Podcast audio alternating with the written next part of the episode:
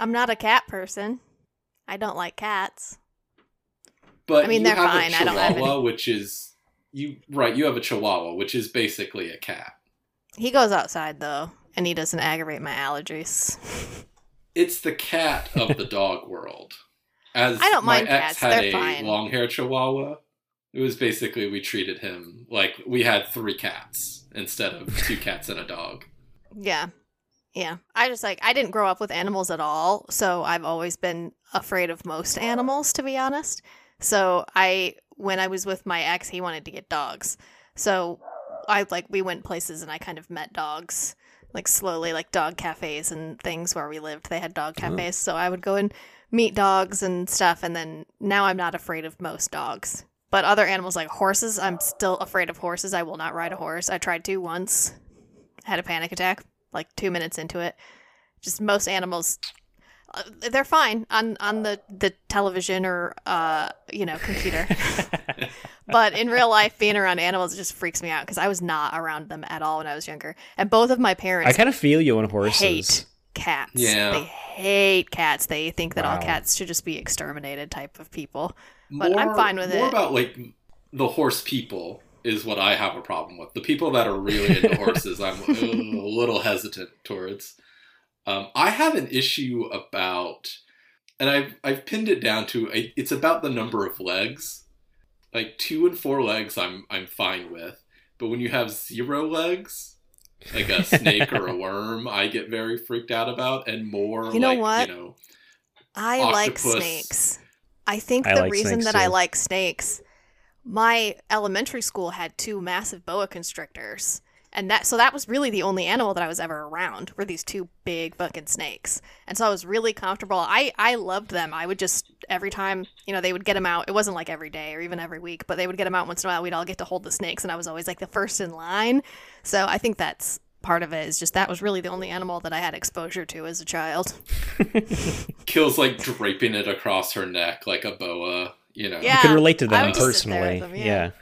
I, but again, even like a lot of legs, spiders, octopus, a millipede or a centipede, ugh, d- no, no way. I think I have a thing with birds. I with me, it's it's flapping. Uh, wings get on my um get under my skin whenever anything flaps very quickly or noisily, like you know, be it bug or bird. I would just say winged things, like tiny winged things, really fucking unnerve the shit out of me.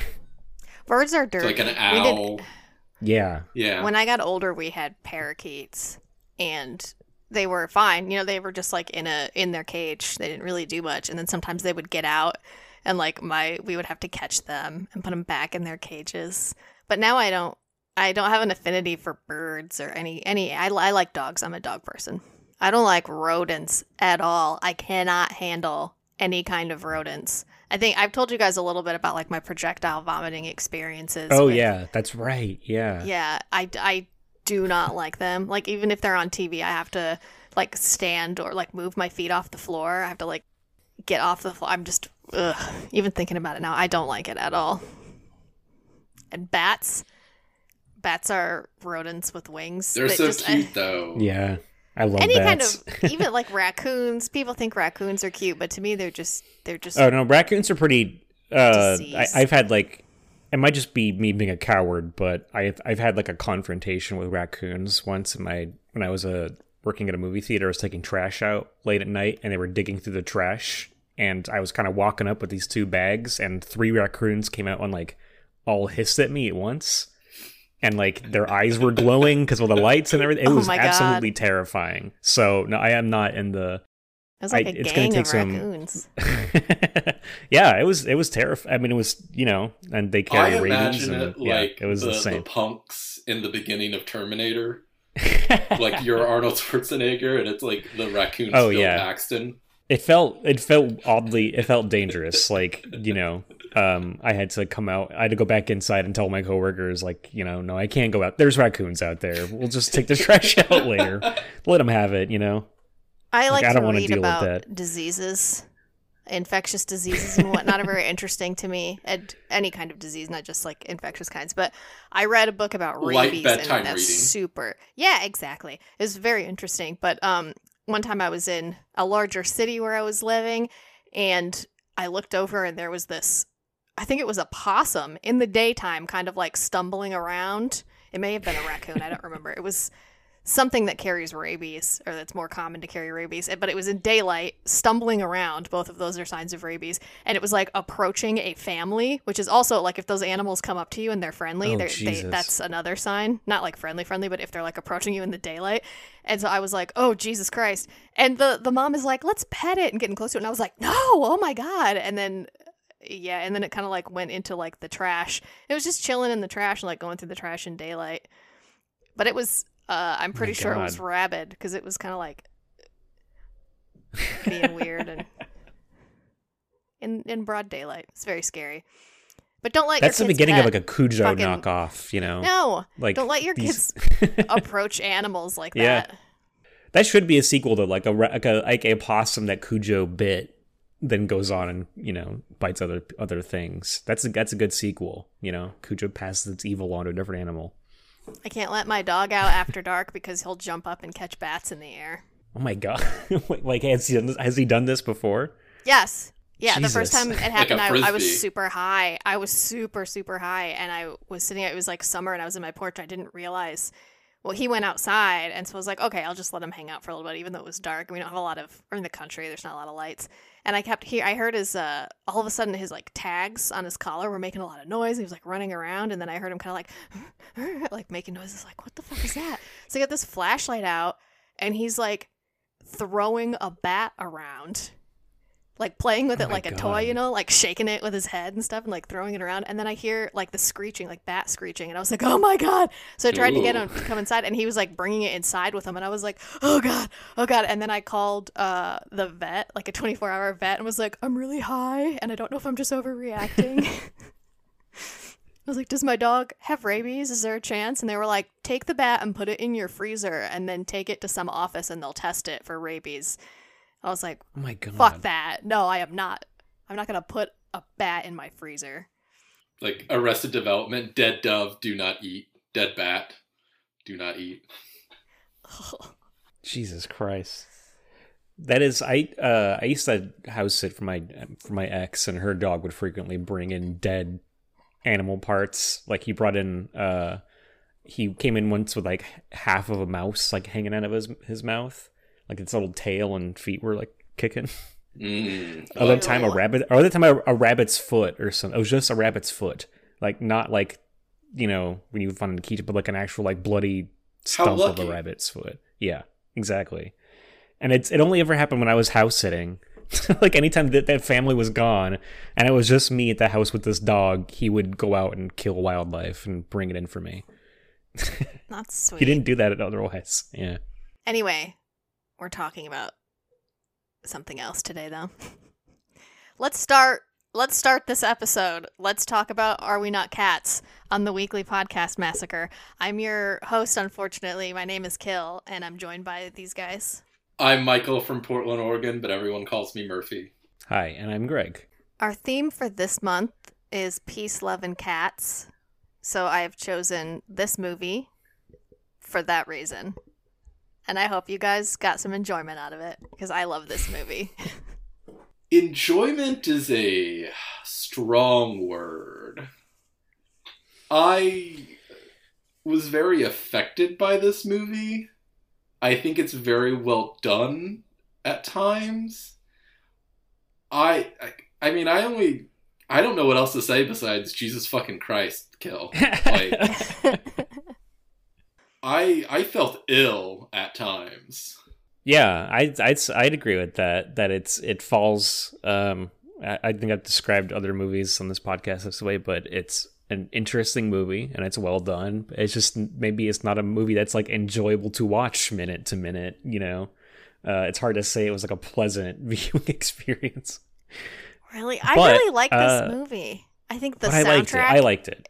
I'm in love with the soundtrack, and this is like a comfort movie to me. Which now I feel like I'm super weird now that you guys are saying that it like made you physically. No, ill. I can I can totally see how I can I, I enjoyed it. I would watch it again. It's just not because I think I said that about Shivers, but this is not a Shivers situation. Um, or I- uh, Again, You know, enjoy is I would the watch this strong again. word. I liked it. I liked a lot about it. I don't know if I could recommend this to anyone. Honestly, I I really don't think I could or should. Honestly, I, I would recommend it more to like I think it's it's difficult to recommend as a horror movie, um, which is typically Yeah. how you know it's the type of movies we look at on here. And I would definitely say this is like a body horror movie. Like it's it's strong in using the human body to gross you out and get you to feel uncomfortable, and it totally works in that regard. But like overall, this is like a romantic comedy.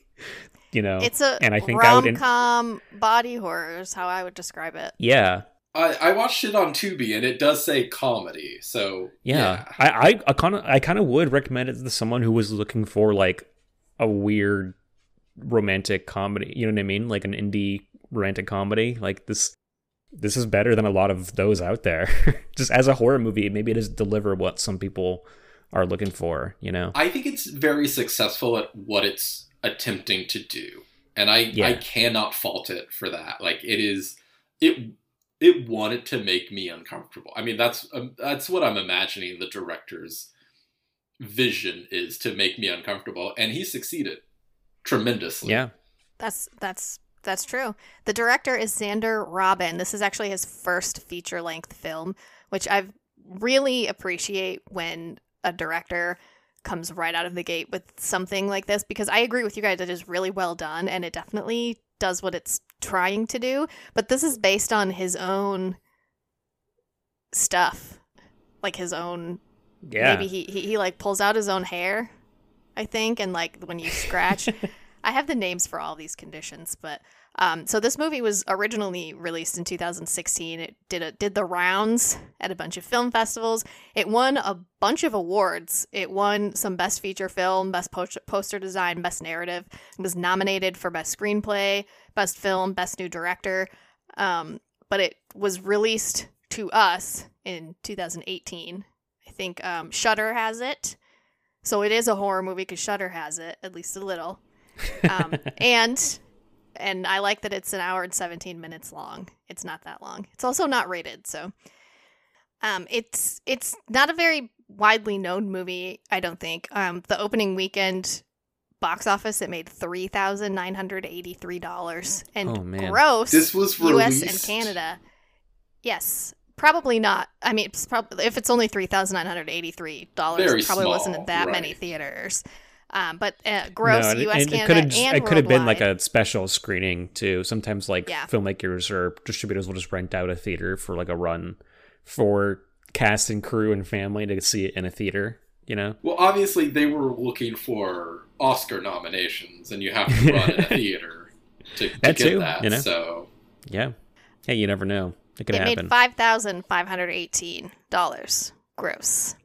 And uh, Rotten Tomatoes put it on its list of top ten horror films of 2018. I'm trying to think. Okay, so I meant to look into other horror movies that came out in 2018 because I saw that as well. But do you guys, what, on top of your heads, do you remember 2018 horror movies? Like, is that like the Hereditary year? Because I think it might be. is it follows around that time? I think that's going to be before that. That's like 2016 when this was originally released. I want to say. Right, 2018 um, horror films. You have yeah, Hereditary, Hereditary. Slender Man, Oh, um, well, Mandy. You got the uh, Halloween. oh, re- Halloween re- 2018, yeah, of requel course. or whatever. Annihilation, Oh yeah, oh Annihilation. the first Purge, Overlord. Yeah, you know what? Honestly, saying this is the top 10 of that year doesn't sound too crazy to me.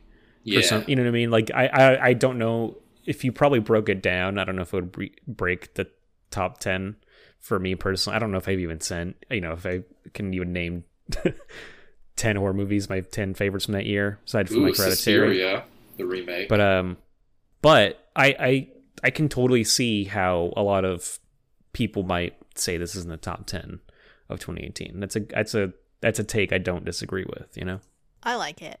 It looks like um, Rotten Tomatoes. That list number one was A Quiet Place. Oh, sure. okay weird list then Anyway, uh, yeah, so it won a lot of awards. So this movie is about uh, a couple of things: ex, ex, excoriation disorder, obsessive ob- obsessive compulsive. It's a, sorry, it's an obsessive compulsive spectrum disorder where you have the repeated urge or impulse to pick at your own skin to the extent where there is physical or psychological damage that's caused. So this is like Eli with his scratching and his rash that he won't leave alone. Um, trichotillomania. Do you think this includes like the people that pick at scabs? Probably, yeah. I think it would definitely. It's like a, a minor category, form of it because I'm I'm definitely guilty of that, but not like to the extent that he is. Well, I think the point is that it's like uh, it's obsessive, where you can't, you know, you can't stop, or something Yeah. bad is going to happen if you don't pick that scab off or something. Um, trichotillomania. I hope I'm pronouncing these things right, but um, that's the hair pulling disorder, compulsive hair pulling, um, which they both have in this movie, the two main people. Trichophagia is compulsive eating of hair, and it's usually associated with trichotillomania, so pulling out the hair. Um, these two things combined, there's a name called Rapunzel syndrome. So you pull out hair and then Ah. eat it. That is um, that can result in a trichobezoar or a hair rock, uh, a hairball, human hairball, because humans are not like cats where you can't you don't cough up a hairball, you can't digest your own hair really, so it just kind of sits there. And um, there's only been 64 documented cases since 1968, so it's pretty rare, but it does happen where you can have these hair rocks. I do remember seeing there was like a TLC show or something like My Strange Addiction, and there was an episode of someone who ate hair, like I've known this was a thing, and it's it's very disturbing. The term hair rock, when it was said in the movie, and then when you said it just now, kill, it like it makes me have like a physical reaction in the pit of my stomach. it's so disgusting when you put those two words together. I don't know why. It's very nauseating. Um, yeah. You can look up videos. I just on Reddit, I think like a week or two Oh. ago, there was Oh, a video on Reddit. It may have been oddly terrifying or something like that. But this young girl was having this massive hair rock, room. and I, it was a lot bigger than the one in this movie, like fucking huge. It was big. Ooh. yeah, Wow. yeah. Jesus Christ. Not to not to jump ahead, but um, I, I felt this throughout the whole movie, but especially when you see the hair rock in this film. Um, and then when you said earlier too about this being this director's first movie and it being so like out of the gate bizarre, um, but uh, the seeing the hair rock was when I was like, oh yeah, this is like he's probably intentionally riffing on Eraserhead or referencing it somewhere, but I felt I was reminded of Eraserhead a lot during this movie. Just having it be a feature debut that is so viscerally effective and and strange Mm. and kind of in the horror genre, but not really, you know? You know, it's funny you say that because there was a point I wrote down in my notes that I got really big Fire Walk with Me vibes from Yeah. it. So Oh, there's 100% like a David Lynch influence in some of the events of this. Yeah. Let's get into the plot then. This is another intro, the opening sequence here where we have this sort of distorted music. And again, I absolutely love this soundtrack, but it's the music is slowing down and it's there's a lot of soul music in this and and they they fuck with it in a really great way. Um but then the credits are kind of slowly playing over you the first time you see this movie you're like what the fuck is this you know it's just weird like Yeah. webby kind of stuff but now after you finish the movie that i've seen this so many times and i'm like okay that's like hair in a stomach right I love it. It made it made yeah, it grossed me out immediately. Like as soon as you hit play. What? yeah. yeah you're like what am i looking at here what is this um, and then we get a, an abrupt sudden cut and there's a young man on the back riding on the back of a dump truck holding on. That's eli our protagonist in the movie. Um, he's kind of coughing a little bit. He knocks on an apartment door uh, and the resident there immediately slams the door in his face and when she opens it she's like fuck when she sees him. Obviously not happy to see this young man he asks if he can take a shower and hang out. He wants to hang out with this girl. She essentially threatens legal action. There's a guy in the apartment. They have, you know, back and forth. Basically gets dumped by his girlfriend. it's pretty cold. Yeah. I, I like I wonder how much he was like reading into it. Like if they had coffee one time, and like that's that's kind of how this is because She was very attractive and very dismissive automatically. Yeah, she seemed very like uncomfortable that he was there, and even like saying, "Do we need to get the police involved or whatever?" Yeah. Yeah, it could have been. I was kind of wondering if maybe they hung out a few times, like maybe they made out or something, and then he's like, "Hey, I took a shower here a couple times." He's I don't know. definitely reading into it a lot more. But again, it's like if so if he's a garbage man, it's what, three, four in the morning? It's pro. Oh yeah, I didn't even think about that part. Yeah, well, if because he's out doing his rounds, we find out Right. It's still very right dark. after this. Yeah. yeah, that's true. Although my garbage gets picked up at like three o'clock in the afternoon, so could have been cloudy. I don't know. Anyway, he goes back outside after he gets jumped, and his boss essentially says, "We all want a girl on our route." Fires him um, for making him wait, and then leaves him in a pile of trash. And so he's lost his girlfriend and he lost his job all in like five minutes of this movie. So then we see Eli walking home. He's in a city of some sort. And then we get to meet his lovely father. And I love this character. He's so funny. This is a good performance. Yeah, Isn't he great? Um, the dad says that they've sold the house. He says, Goodbye, our house. Um, the new owners paid cash and they want to move in next week. I love it the way he says that We sold it for Yep. Uh, Mom and dad are moving to Arizona. It's like a Ukrainian Jew or something like that. It, it's it's a very odd character. he's got a really fun energy. I love when his line, "I taught you how to wipe your ass," when he's like telling him you should be Yeah. thank, you know, you should be Yeah. thankful and all that. It's great. Um, well, he ends up giving Eli the moving truck, his old moving truck, I guess, because they have a new one. There is a map on the wall here that made me think maybe it was Michigan, because Michigan's right in the middle of the map. But then at the end of the credits, all the way at the end of the movie, the very, very end, it says special thanks to New York State government or something like that. So I think this is supposed to be New York State. I don't know what city. Like upstate New York, in, then. Yeah. Yeah, and then he drives even further up north somewhere. So Gotcha. uh, okay. Eli moves all of his shit into this truck. He Okay, drives I to his love friend's how- apartment. Fast this movie starts. Like we get all of this shit so quickly. It's like three or four minutes, and then we we literally halt to a screeching stop so we can watch him drag a mattress and like a dresser into the truck. Yeah, he doesn't have a lot of stuff. we spent as much time watching him move his possessions than we had to him losing his girlfriend job and house. Yeah, it's it, it's weird because like there are just the movie does have more than one kind of like stop down sequence like that where we just spend a long time on something really mundane. Like is you get a it's lot kind of stuff funny, but it, it's fast. funny every time though. Yeah. and then it slows to the slowest crawl I've ever seen in a movie. Um, so he's at his friend's apartment. He hits the car in the road because he has this massive truck and he's trying to park on the street. There are a bunch of people smoking in the living room. It is like smoky as fuck in there. And he asks his buddy, whose name is Ari, and he's played by Charles Gould. He is actually the only person that I recognized in this movie. I don't know where I have seen him before, but I saw him in something before I saw this. Um, so he asks if there's a job for him, if uh, he can hook him up with a job, and then asks if he can take a shower. And the shower is disgusting. And there's barely any water Oh coming God. out of it. Uh, I love he has to start it with uh, a wrench.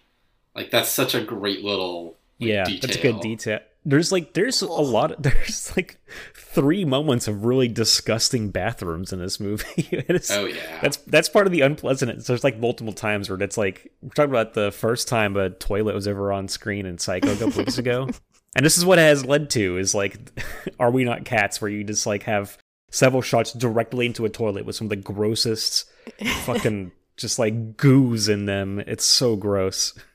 Yes. Um, we hear a bunch of cats. So here's some cats in the movie as Eli's trying to fall asleep in this living room. Somebody else is on the other couch. So they have like two crowd surfer dudes. we never see a cat right in this movie. No, there is there is a cat. Yeah, there's one cat. I'll I'll tell you when Okay. we see it. All Um, right. yeah, but we hear a bunch of cats in this living room. He can't sleep. That's what I think is happening. So he goes outside and he's kind of playing in his truck. And someone has spray painted "Learn to fucking park" on the side of it. So he sets up his room in the back. Um, he has these little like statue bust things. Plays this little piano thing. Tries to call the girl. It looks like an old fashioned car phone. Like is I kind of wonder if this is supposed to be it's supposed to take place like a a period ago. piece or something. It it could. It, it may. It seems like it could be like a early '90s or mid '90s setting, but it's not It really seemed clear. modern, Yeah. except that there weren't like computers or cell phones. yeah, yeah. Which that makes me think like early '90s, but I, I don't know. Yeah. It's kind of like Tenacious D, where like we we I learned that that was supposed to be the early '90s, and you really just can't tell. Like it's not obvious at all. it does have a seemingly timeless quality to it, and that like using that car phone, like there is no computers or cell phones, but then a lot of the characters we're like interacting with are extremely poor. So it would kind of make That's sense true. that they're Yeah. not, you know, technologically savvy to a point. But I, I do have to say I so he he calls the girlfriend and like gets the voicemail and instead of saying anything he just points the the phone towards the radio as a so- as a sad song is playing i immediately felt like this is something that i would do. Like how pathetic i have been at times. This was a straight murphy move. And i like i that's again about this this movie. I have a lot of sympathy and empathy for this character. Like he is seemingly there's so much put upon him you know losing the girlfriend job how like all of it and he kind of takes it in stride almost yeah. like I, I mean- all of this happened to me in a day. I would probably be getting a garden hose into the bed of the truck, like, and just you know, It's like you're just gonna soak everything. no, no, I meant a garden hose from the exhaust pipe to Yeah, the yeah. bed of the the truck. Yeah, Um, but I think it's part of that's what this movie does so effectively. Is I mean, it's it makes him into like a lovable alley cat type of character, right? Like he's getting kicked out of different homes and and all this like you know shit is is put upon him, like you said, and yet he kind of is somewhat in denial and shakes it off and just kind of continues on to his next thing and trying to you know. I you know get Find some sort of life that- together. Yeah, is that the thing? You It's know? like him trying to find purpose throughout this whole thing. Yeah, maybe. Anyway, he gets a job. Uh, Ari hooks him up with a job driving an engine up north and says that he would ask for a cut for hooking him up with the job, but he knows he's living out of the truck. And I really I liked this the way that he says they're kind of like dark in the foreground and then in the background is bright red truck with the graffiti that says learn to fucking park on it. It like in between them. And he he's like, I know that this is your home or something like that. I thought that was funny. But um, Eli spray paints the big triangle over the graffiti and loads the engine into the car. Ari tells him it's going to a guy named Jack, and then he takes off. So we see some driving scenes. He's listening to some cool music. Uh, but he's five hours late. Again, another. It just it stops at like to a screeching halt. We got to spend two minutes of a montage for driving, just so you know he drove. But this is part of the David Lynch energy without explicitly like referencing David Lynch. This is like the David Lynch energy though. You know, where it's like we're just going to sit and appreciate this moment of like him working for some reason. you know, Isolation, loading this yeah. engine in. Yeah, exactly. Yeah. Um, he's five hours late to this to dropping the engine off, and we meet uh, a young man named Kyle who's not happy about it.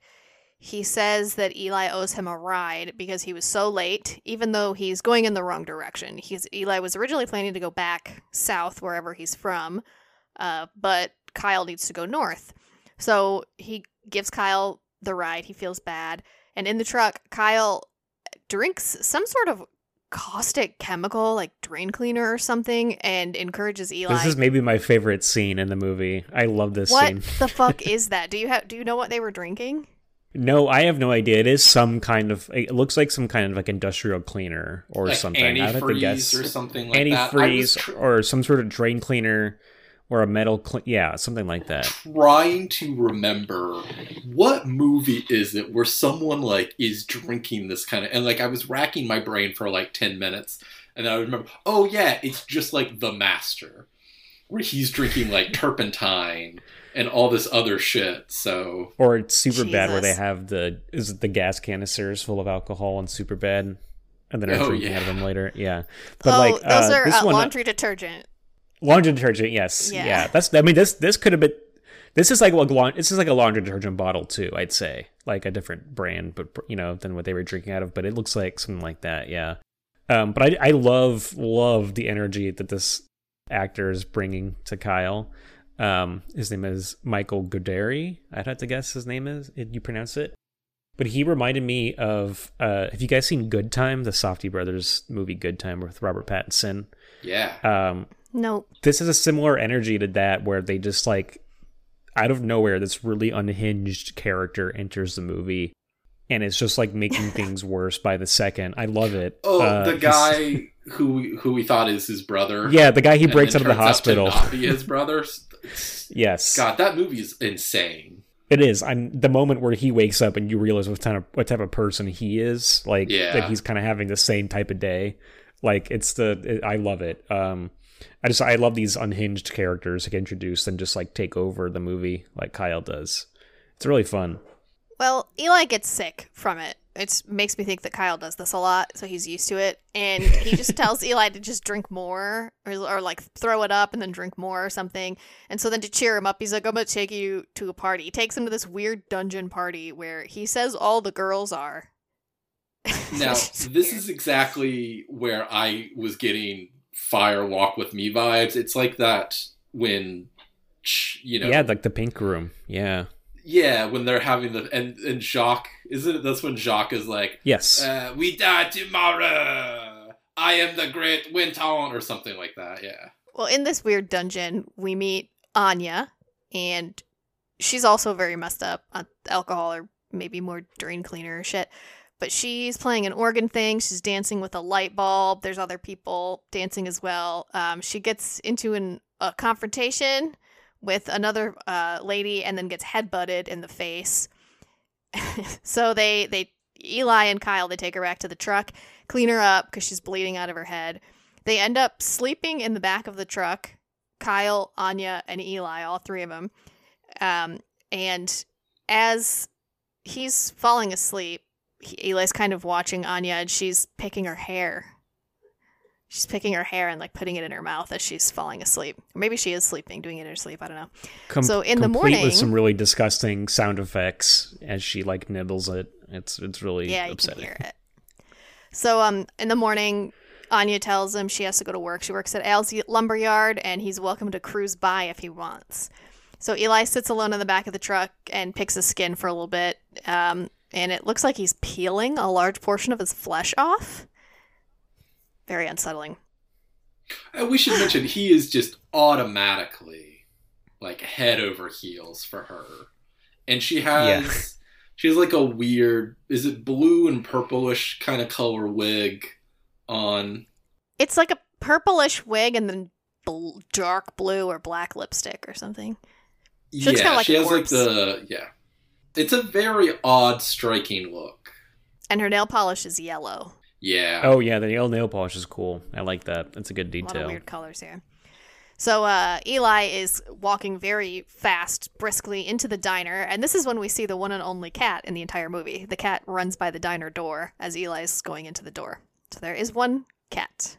I must have missed it. It's it's you know just a cat by the door. It's not really something that you'll you, you'll notice if you watch this movie again. You'll look out for it. So uh, he runs into the bathroom where he pees blood. Another toilet scene there and Mhm. he comes back out and sits at the at the diner table or whatever and this the diner guy he's credited as diner dad and he offers him some free soup which i have in quotations in my notes here and it's just ketchup with some hot water and some it. saltine crackers in there It's the American way. But anyway i feel like that's poor person kind of thing but the diner dad really Again, I feel really bad for him at that point. Like this is what he's resorting to. And I, be like there's some nutrition in it. Like there's tomato and sugar, some carbohydrates with the crackers, but it's might- it's pretty rough I feel like his his stomach is probably not going to digest a lot of things too well if he's been drinking fucking toxic shit all night, and he's bleeding out of his urethra. But anyway, so the diner dad has definitely seen bad days before, and he genuinely seems to care about Eli. And he says the pain is what keeps you awake. Not enough to do anything of like value. Again, he's giving him hot water, ketchup, and saltine packet. It's like when you have a stray cat begging at your window. You know, you just give him scraps, whatever you got laying around. You know. That's Yeah. true. Yeah, you feel bad for it, but not enough to actually care for it. You know. To take it to the vet to yeah to get cat food Yeah. or something. Yeah, it's a great point, Greg. Yeah, that is a good point. So Eli's now playing trumpet out in a field in the back of his truck, and then he goes back to the venue where the weird dungeon party was, where he met Anya, and he tries to invite himself to hang out again, but the dude says no, like multiple times. Like, no, nothing's really going on. I mean, some people are going to be here. Kind of very obviously is like, we don't want you to be there. Like, you're not invited. But then And, uh, stays anyways. Yes, then cut to Eli hanging out with these people, like immediately. He's talking to a girl for a minute, then they're making out, and then it turns out that he's just humping a pile of straw, and these people, including the, the venue guy that he was talking to, they're just watching him, and the guy just like looks over and pours his drink into the other person's cup. I think that's very funny. So uh, he starts leaving, and I think it's in the morning. Yeah, it's in the morning. Everybody's kind of passed out or whatever. So he steals this organ thing that Anya was playing the previous night, and he's pushing it up these snowy stairs into his truck. It's a pain in the ass to move.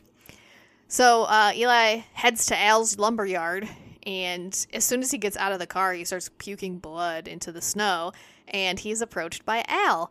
Al sees him puking the blood and then offers him a job, which I also think is really funny. Um, Al's great too. There's a lot of I, I love all these side characters. Al is is Al is is really top fun. notch. Yeah, Yeah, Al sings. He sings too, like his father. yeah. I I, love his loved song. it. He is like a genuinely kind of sweet character. Well, he has that like he's very off-putting sometimes. It's like it you're friendly and you like the guy, but then he's kind of an asshole uh, like all Yeah. the time. Like when he meets Eli, uh, automatically he's like, "You spitting on my property?" And it's like, "Ah, whatever, ha ha ha." And then it's I'm retiring. kind of Do you need a job? right continuously like that of like I'm I'm nice, but I'm also mean in doing it.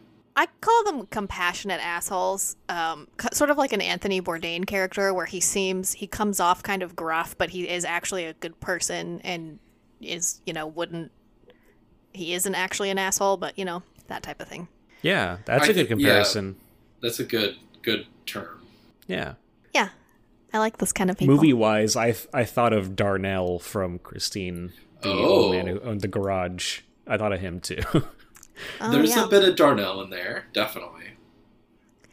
Uh, Uh, well, man, j- can you imagine if Robert Prosky just started singing in I, Christine? oh yes. He just, just started belting out a few lines. And look, it's Oh, a, it's a Stephen King story. I would not be surprised at all if he just like busted out like some Elvis out of no- you know out of nowhere. he'd be more of a Sinatra guy. Let's be yeah.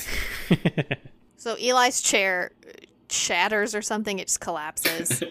um, he gets a job driving this logging truck, so he has a job.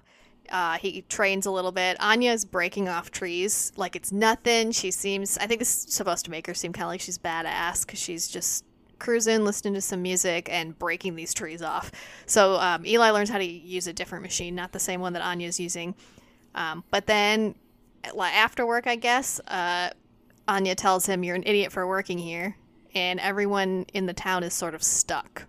So uh, then Eli says that he brought her a present, and she says, Al will kill me if I leave, but it also kind of sounds like she says, My dad will kill me if I leave. I couldn't. right, she says my dad, right? Yeah, that's what I, I thought we learned right there that Al's her father is what it seemed the like. subtitles say it said Al, but I thought she Really? said, Yeah, I couldn't tell. I Oh. didn't hear Dad. I just like yeah, Al will kill. him. I heard I my didn't pay attention to the subtitles, but I heard my dad as well. Yeah. Huh. Interesting. Well, either way, it's not important to the story, really. Like, no, yeah. yeah. But I did. The rest of the time, I was like, "Oh yeah, she's okay. She's Al's daughter," and it was that's how I went through the rest of the movie thinking of her. Interesting. I'm glad I asked because, yeah, the subtitles said Al, but I heard my dad. Like, that's weird. So uh, he tells him to come by later and gives him an invitation to a party. Um, Al is drunk and says that we're not working tomorrow, and then tells Eli that he can sleep in the back back room that used to be Kyle's. And then Eli cleans himself, and we see his sores, a little bit of his sores, his rash. Um, then he's cruising over to Anya's. He's getting ready. He's got like some what is that man stuff that you like slap on your face, Cologne? aftershave or something. I don't Okay, know. yeah. But he hasn't Um, shaved, so it's not really that man stuff.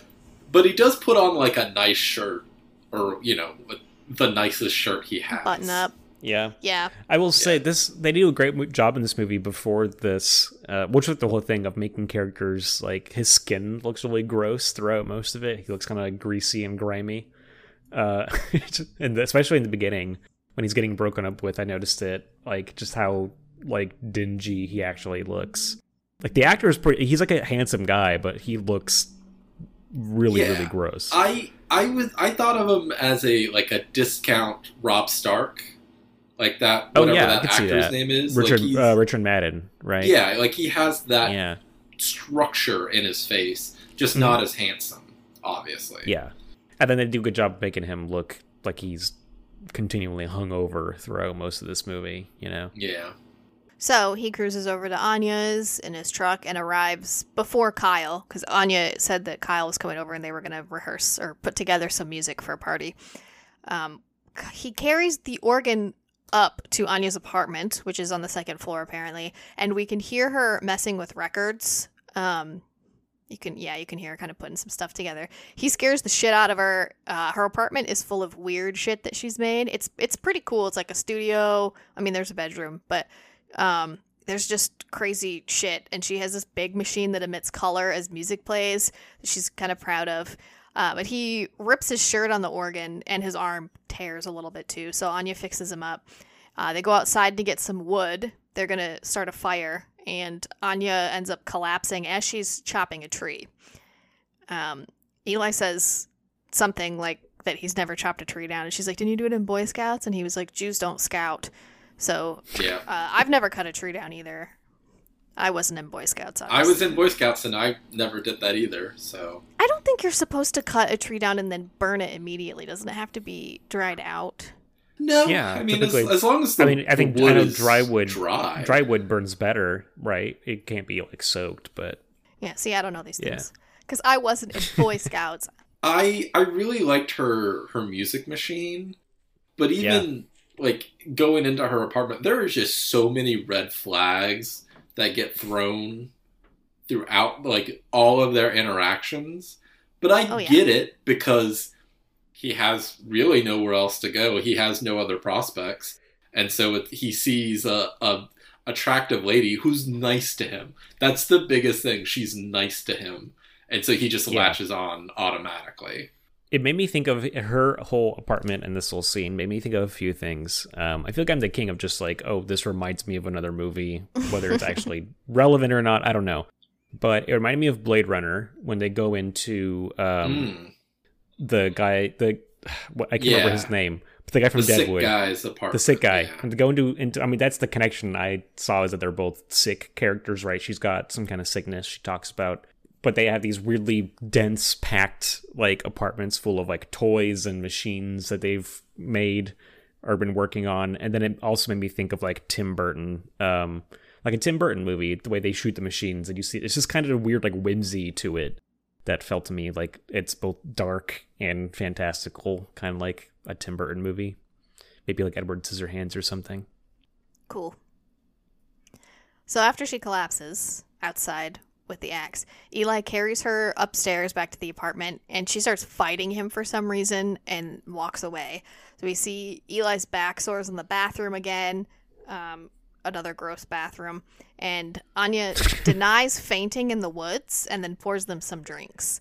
Uh, she says, Kyle and I are in love, so don't get the wrong idea. Then she admits that she keeps getting sicker and doesn't really know what's going on. And uh, Eli says he pulls his hair out and has a bad rash. Um, she turns on the music light machine and starts playing Funkadelic, which I love the song. Funkadelic's one of my favorite bands. She says the idea for the idea of the machine is for people to have their senses overwhelmed, um, but Kyle usually makes it about sex. Apparently, um, they are having a moment. You know, they share. He shared about his hair pulling and his skin stuff, and she's sharing about like her relationship with Kyle a little bit. Uh, they have a moment where he tries to reach for her hair, and then she pulls his hair out and starts eating it. Um, and then he removes her wig to reveal that she's pulled out nearly all of her own hair. It doesn't. It doesn't look great. It is very, again, disturbing. I feel sick at my stomach. I, I I can't just sit on my couch. I have to like stand and pace my apartment. Like it, it was a very, very difficult watch. But also, at- it's very at this point it's on. very sweet as they realize they both share the same, uh, you know, Mental health stuff. proclivities. Yeah, that too. but the way he asks, uh, the way he brings up the hair stuff is kind of funny because they get to a point where just like, oh, let's tell secrets, like something you wouldn't tell somebody else, and he's kind of like leaning towards like, he's like trying to get her to talk about the hair stuff. I feel like when he says that, and then he has to be the one to bring it up. Like, it's, you know, sometimes I just pull up my own hair. You know, and then they, they get into hair. But the way he like tries to approach it, it felt very funny to me where he asked like he was trying to lead her into it then he just has to give up and just bring it up on his own Um, he kind of leans forward and like offering his own hair for her to eat, and then he kind of tries to kiss her, and she pushes him away, and then Kyle bursts in. Well, she falls on top of him. It's like they're gonna start making out. And then Kyle bursts in, and um, Anya seems kind of scared. I mean, she's on top of another dude, and her boyfriend walks in. So, um, yeah, Kyle is uh, obviously threatened by Eli being there, and tells him, "Be prepared for what you might be getting yourself into." Uh, then storms out, slashing Eli's tires as he leaves. I, I don't know if I would put it like that. I honestly feel like it's almost a, a, a sense of relief that he doesn't have to deal with Anya anymore. Like he's not overly mad. Like upset is a word I could, you know, you could use, but mad seems well, I mean he does slash the guy's tire. Like that is usually out of anger, but it's just it's it's an odd energy that he's giving at this point. yeah, I feel like he just he walked in on it and is just kind of like, because I mean, if I walked in on that, I wouldn't. I would just be like, okay, I'm done. Like that would be my attitude because I'm not going to be like, if you get into those situations, then I I don't know. That's how I would. I mean, I wouldn't slash somebody's tires necessarily at this age, but I would. uh You know, I would just be like, okay, I'm I'm done. You know, do do what you got to do. Bye and leave. Washing my Ah. hands of the whole situation. Yeah. yeah i feel like he's he's trying to he's trying to do something like that but then the he can't help himself because he's an asshole but to also slash tires on his way Well, out. he's hurt. Like Yeah. I get it. He's And hurt. he's hurt, yeah, He's been yeah. betrayed, and like that's it's it's lashing out. But I don't think like he didn't seem in love with her. no it was it was just just, about it was a sex thing basically Yeah. was what it sounded like yeah Yeah, well, I thought he seemed mad and kind of storms out. But we see Eli's back source again, uh, and a clump of his hair. He pulls out like a clump of his hair in this nasty bathroom.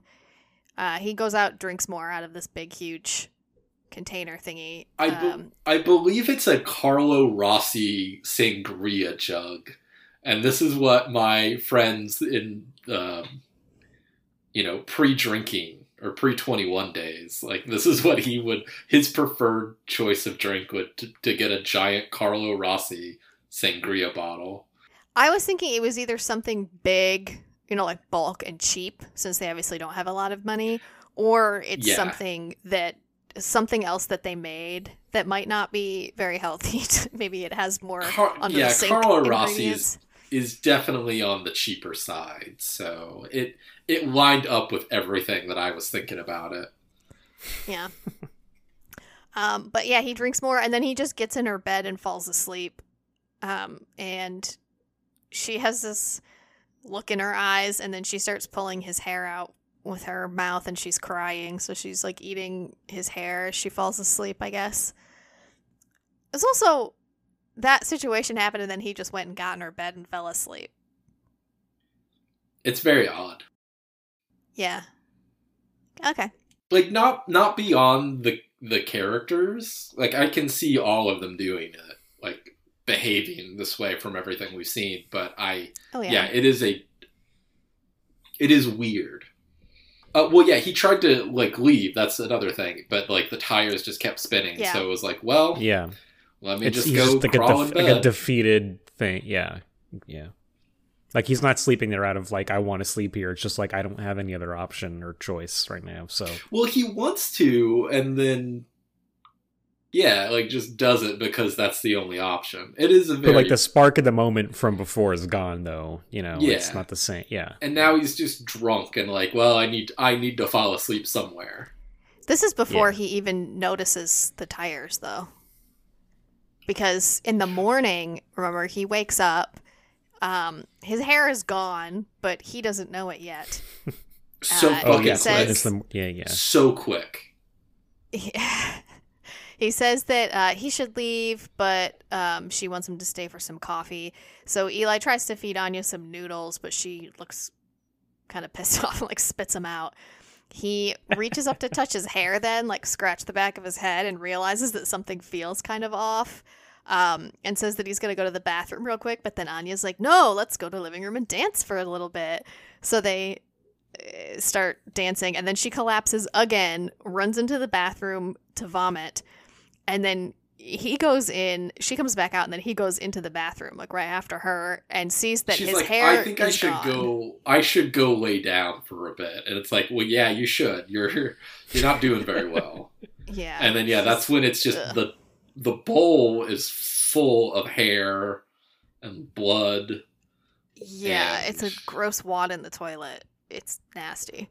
So then this is when he is like, fuck, and goes out to his truck, and then he can't leave because the tires have been slashed and it's snowy. So then he goes back inside, and Anya's laying in bed, shaking and crying.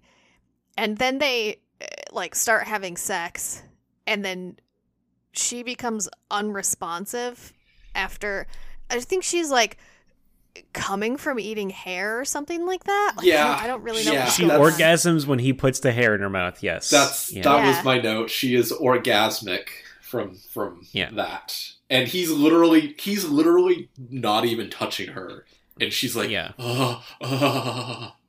Yeah. Talking about the scenes too that that just kind of linger for a long time. This is another scene. This sex scene goes on for like a few solid minutes. It, it's pretty lengthy, I'd say, Yeah. and um, but not even as weird and and strange as it is. Still kind of romantic and sweet at this point in the movie. You know, like I don't, it's it, it works with the characters. If you're if you're buying into what it's doing, it's definitely fucking weird. But you're also like it makes sense for their story, you know. That's true. She becomes responsive like immediately or unresponsive immediately after the hair coming thing. And he tries to wake her up. he splashes cold water in her face. He slaps her around a little bit. Um, he goes back out to his truck and calls Romantic, 911 on the weird car phone. and the, the conversation is kind of funny to me because the 9, 911 operator is like, "What?" And so they transfers her to transfers him to speak to a doctor on the phone and tells him that okay, so the weird doctor tells Eli that The emergency that surgery to cut out a hair rock could be necessary. Yeah, it's so weird. The way he, so uh, what would happen if you ate a lot of hair? Like it's a very Did you eat a lot of hair? Like he's he's very like uh, panic stricken with nine one one, and then when he's talking to the doctor, it's more of just like you know that's you know it's be just a little inquisitive. Yeah. It's so weird. So this doctor tells her to keep her vitals steady and that they'll be there in a few hours. But I don't understand how is some random dude supposed to keep someone someone's vitals steady? Like how's he supposed to know how to do that? so anyway, Eli goes back inside and starts sharpening a knife and then clears it with I think it's Barbasol, the blue stuff that they use in like barbershops and hair places. Right. Yeah. Uh I like that or mouthwash. Yeah. Yeah, like a Listerine or something. Could be. Yeah, either one. Um he's going to remove this hair rock himself. So he turns on some music and cuts Anya open and removes a massive ball of hair. She wakes up partway through it, looks up at him, horrified. he sews her back up. Um, she's Well, shaking no, she, and asking she why. says something. She yeah, She she, speaks why. and says why. Yeah. So then she passes out again, and then an ambulance comes and takes her away. And her apartment kind of looks like a stage as they wheel her through the bed or through the, the beads and towels and stuff. It looks like a stage, like she's being, being escorted off stage. But um, okay, I can see that. yeah, so that was very strange. And also, like you cut someone's she he cuts her like abdominal you don't just have the hair rock is going to be like in your stomach and colon and stuff. It's not just a matter of like reaching into someone's abdominal cavities and like searching for it. It's just sitting right on top for him to pull out. And then you have to cuz you'll have to sew like the stomach or wherever you pulled it from. You got to sew that back together as well. I don't know. It's more complicated It's a than just like movie, sticking a okay, knife in. okay. I know it's all a movie, but I just I was mean- thinking that like, and there's there's blood, but there's not. Anyway, so uh, That's the weird, fantastical element I was talking about. you know, the Yeah. David Lynchiness weird, weird of it. You just reach into someone and pull it out. Also, uh, made me think of the Matrix when Neo pulls the bullet at Trinity. Oh you yeah. know? yeah. Um, I liked it. It's, it's a cool symbolic thing. You know, we don't have time for surgical procedure. You know. yeah. So um, Eli picks up her wig and starts walking to this walking to the street, and he's gonna hitchhike to the hospital.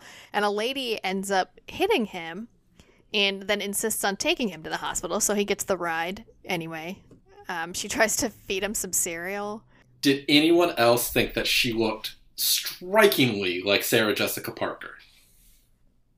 Oh yeah, No? definitely. Nobody? I Yeah. can kind of okay. I can kind of see it. As yeah. soon as she got out of the car, I was like, "What the fuck is she doing here?" that would be a really weird cameo. Hey, like we said, it takes place in New York State. You know, maybe it's a Right. it's a cro- it's a Sex and the City crossover. And just like that, So she's trying to feed him some beans, those freeze dried or sweet peas or something like that. Um, doesn't matter. Uh, makes him sing, so he sings some Funkadelic, the song that we heard earlier. And then at the hospital, that the weird doctor is there, and he tells Eli that he could have been charged with manslaughter, but she's okay. Uh, just has a permanent scar as a reminder of this habit that she needs to break. And then he asks where the Chuck Bezor is because he's never seen one before. He wants to see the hair rock.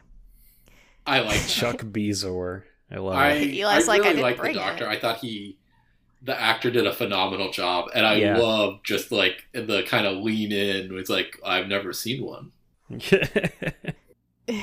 yeah, he's fascinated with it. Again, what 64 reported cases of Rapunzel syndrome since 1968, so they are very rare. Um, but Eli finally gets to visit her, and he puts her, her wig on her head uh, while she's sleeping, and then she puts the wig on Eli. She pulls out a couple of the hairs and then just holds them for a minute. So hopefully this is the end. Hopefully she really does not eat hair anymore. Um, but then we see a tree cracking and breaking at I assume it's Elsie Lumberyard because then Eli's kind of sitting there.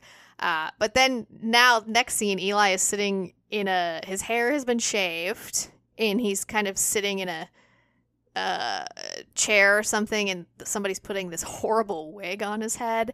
Uh, but he looks really happy about it. It's just this sweet, like like he doesn't need to wear this wig but it's like you know his girlfriend has this wig and so then he wants to wear the wig you know they, they have these matching wigs.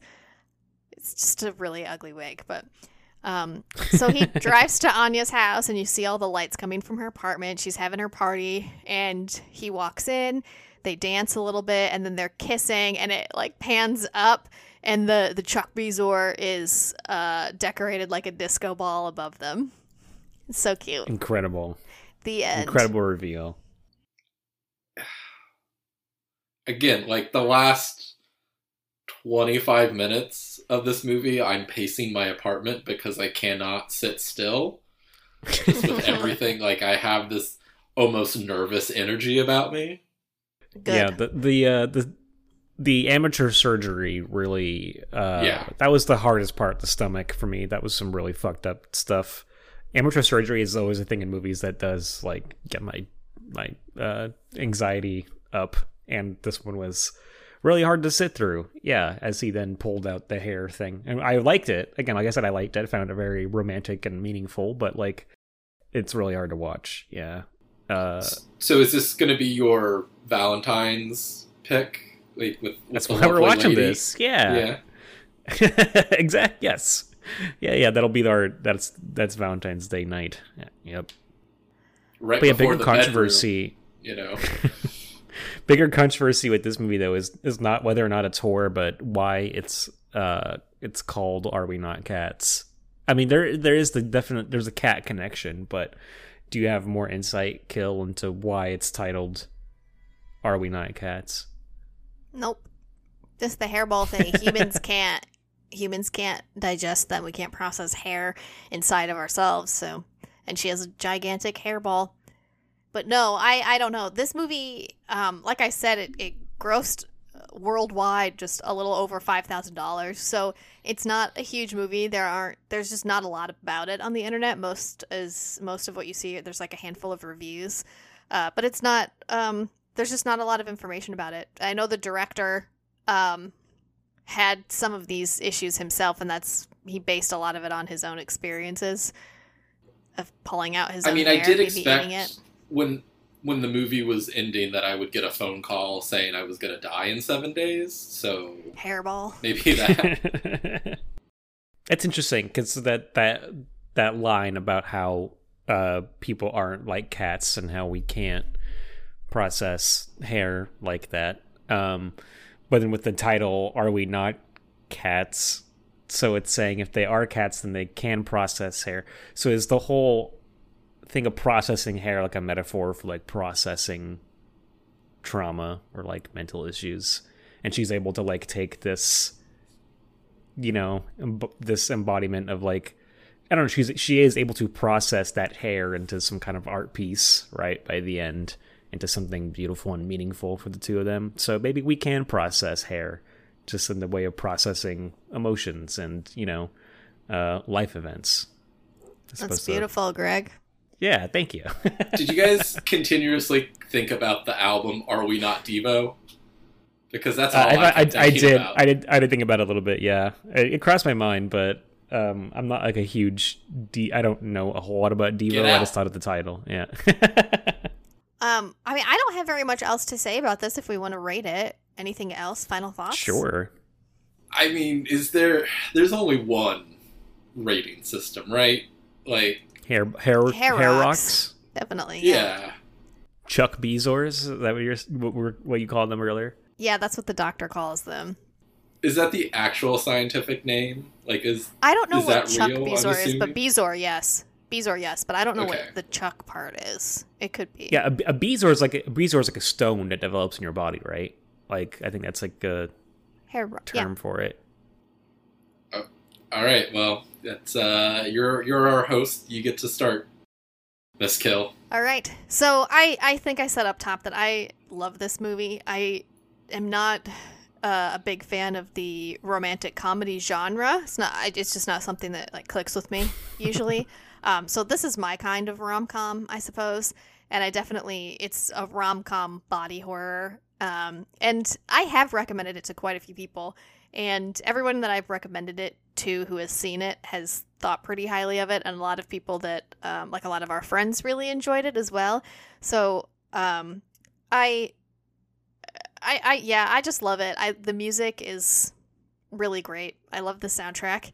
Um, I was, was singing along, so it's good we didn't watch this movie together because I was like singing to all the music and stuff because I really like it. Uh, but um, it's well made, I think, and I love these debut directors that come out with cool stuff that do really great things for their first movies. It's weird.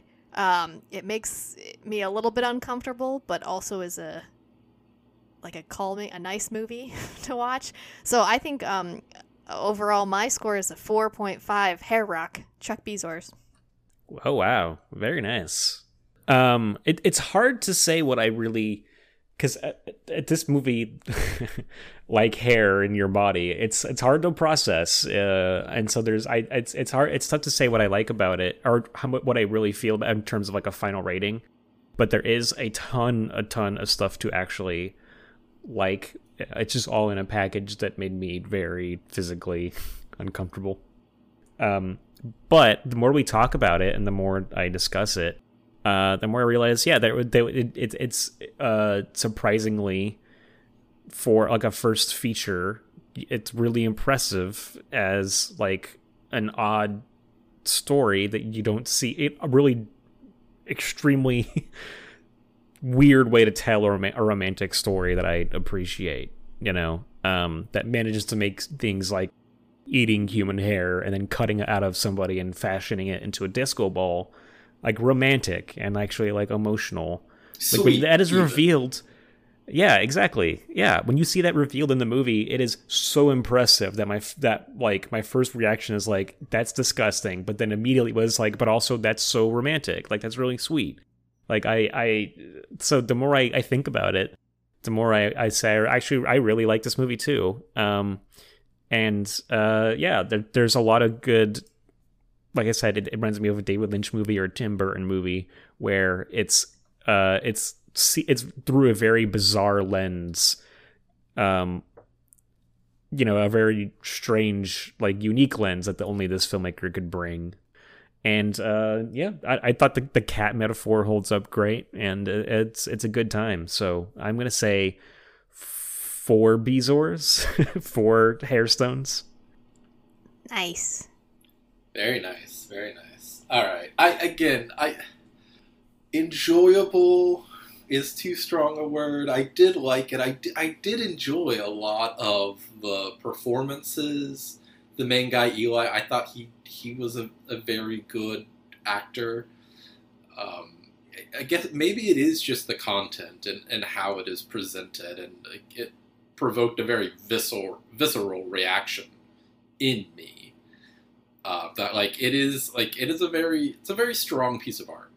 And there's a lot of like I said, you know, tremendous things about it. The cinematography, the way he uses music, even some of the editing. With even though it, it's very sometimes quick exposition, not even exposition, but just like plot points is happening one after another, and then we slow down to watch him move an organ or something. Like it is kind of reflecting somewhat the the way life is, and it'll it'll all just happen very quickly, and then it'll slow down, and you you have to revel in those slow moments.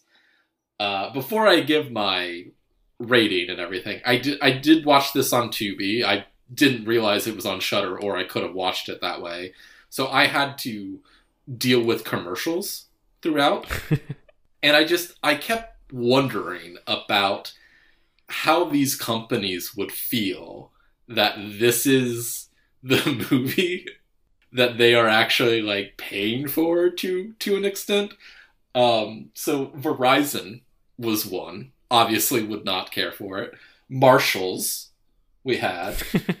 uh, we had Robitussin Honey, which I didn't know was a thing. I learned about. Apparently, it, it, comes in honey now, so you can just put it in your tea and you know take it that way. And then weird. the one that I thought would actually be like semi sort of okay with this was eHarmony. I just thought that would be a like okay, you know what? It's romantic. Two people find each other. It they they did it in the real world, but imagine if you loved hair how would you find someone yeah. who also loved hair? You Boom, can go online and put on your profile that you have Rapunzel syndrome. Exactly. And find out, you know, get connected with the other sixty something odd people who who have it. Yeah. Report Do they have it. like? Let's remember. Is eHarmony the Christian one? Oh, that's Christian Mingle. No, that's Christian Mingle. Are there different boxes you check? I've never used any dating things like this, but are, is there something you know, like you can say like, oh, uh, religious, like you're Christian or atheist or whatever, and then you can do a checkbox. Oh yeah, I'm like, sure. Yeah, hair. I haven't used. I haven't used eHarmony specifically. That might be like an other like category, though. You know, I believe you can find that on FarmersOnly.com. you could. He could. Eli could go on Farmers Only and put that he humps hay. You know, I'm sure there's another yeah. farmer out there who would respond to that. So uh, overall, I, I'm I'm really torn. I I struggle to come to terms of what I was going to to rate this, and I I I have to just land on it three point five. What is Bezos? What is it? Bezoars. Yeah, Chuck Bezoar. Bezoars. That's what he calls it. You can just say hair rock. Three point five.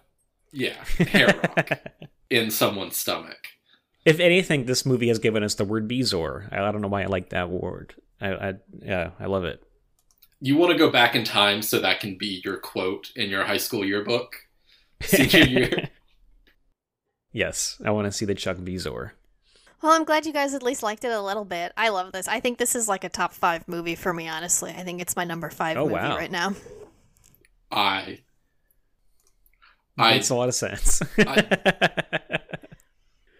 I think if you said that to Ro- Roger Ebert when he was still alive, he would like call the police immediately. Yeah, well, he can fuck himself. Oh wait, are we not supposed to talk? oh no no no! Fuck He's- the dead. he's You know, deceased. whatever. He's not here to defend himself.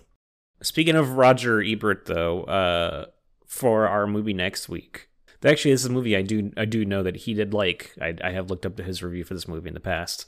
Um, do you guys mind if I say what our movie next week is? Do it. Do it. Yeah, so to continue the theme of peace, love, and cats, uh, this is one that, that checks all those boxes and then some. Um, I am picking Paul Schrader's remake of The Cat People, starring, uh, what is her name? Uh, the daughter of uh, Klaus Kinski. I can't remember her name right oh now, but really? yes, yeah. And uh, Ed Begley Jr. and some other Ugh. fun 80s actors. Yeah. Ugh, I love me some Um, Ed. So if you like off off the off the wall weird romantic comedies with horror infused and and some adjacent cat stuff, you're gonna love the cat people. Uh, that's my bet for next week. Kills that you you you will like this movie quite a bit. I'm excited. Yeah, it's great. Now I'm interested. It's great. I can't wait.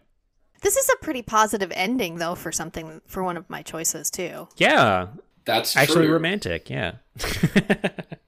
Uh, nobody very died, I don't think, and yeah, right. Is there zero death in this movie? Uh, yeah. is, right. No one dies. Yeah. yeah.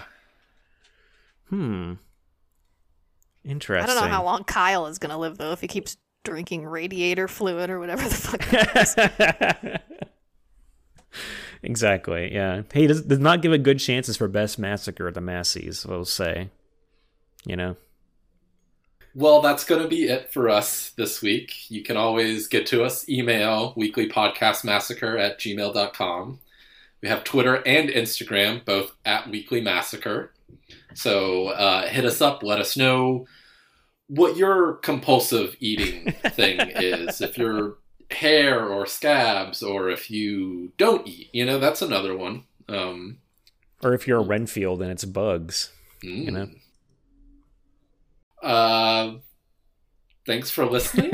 yeah, thanks. I hope everyone enjoyed this movie.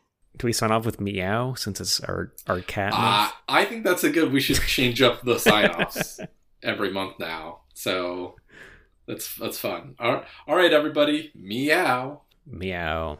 I'm not doing that.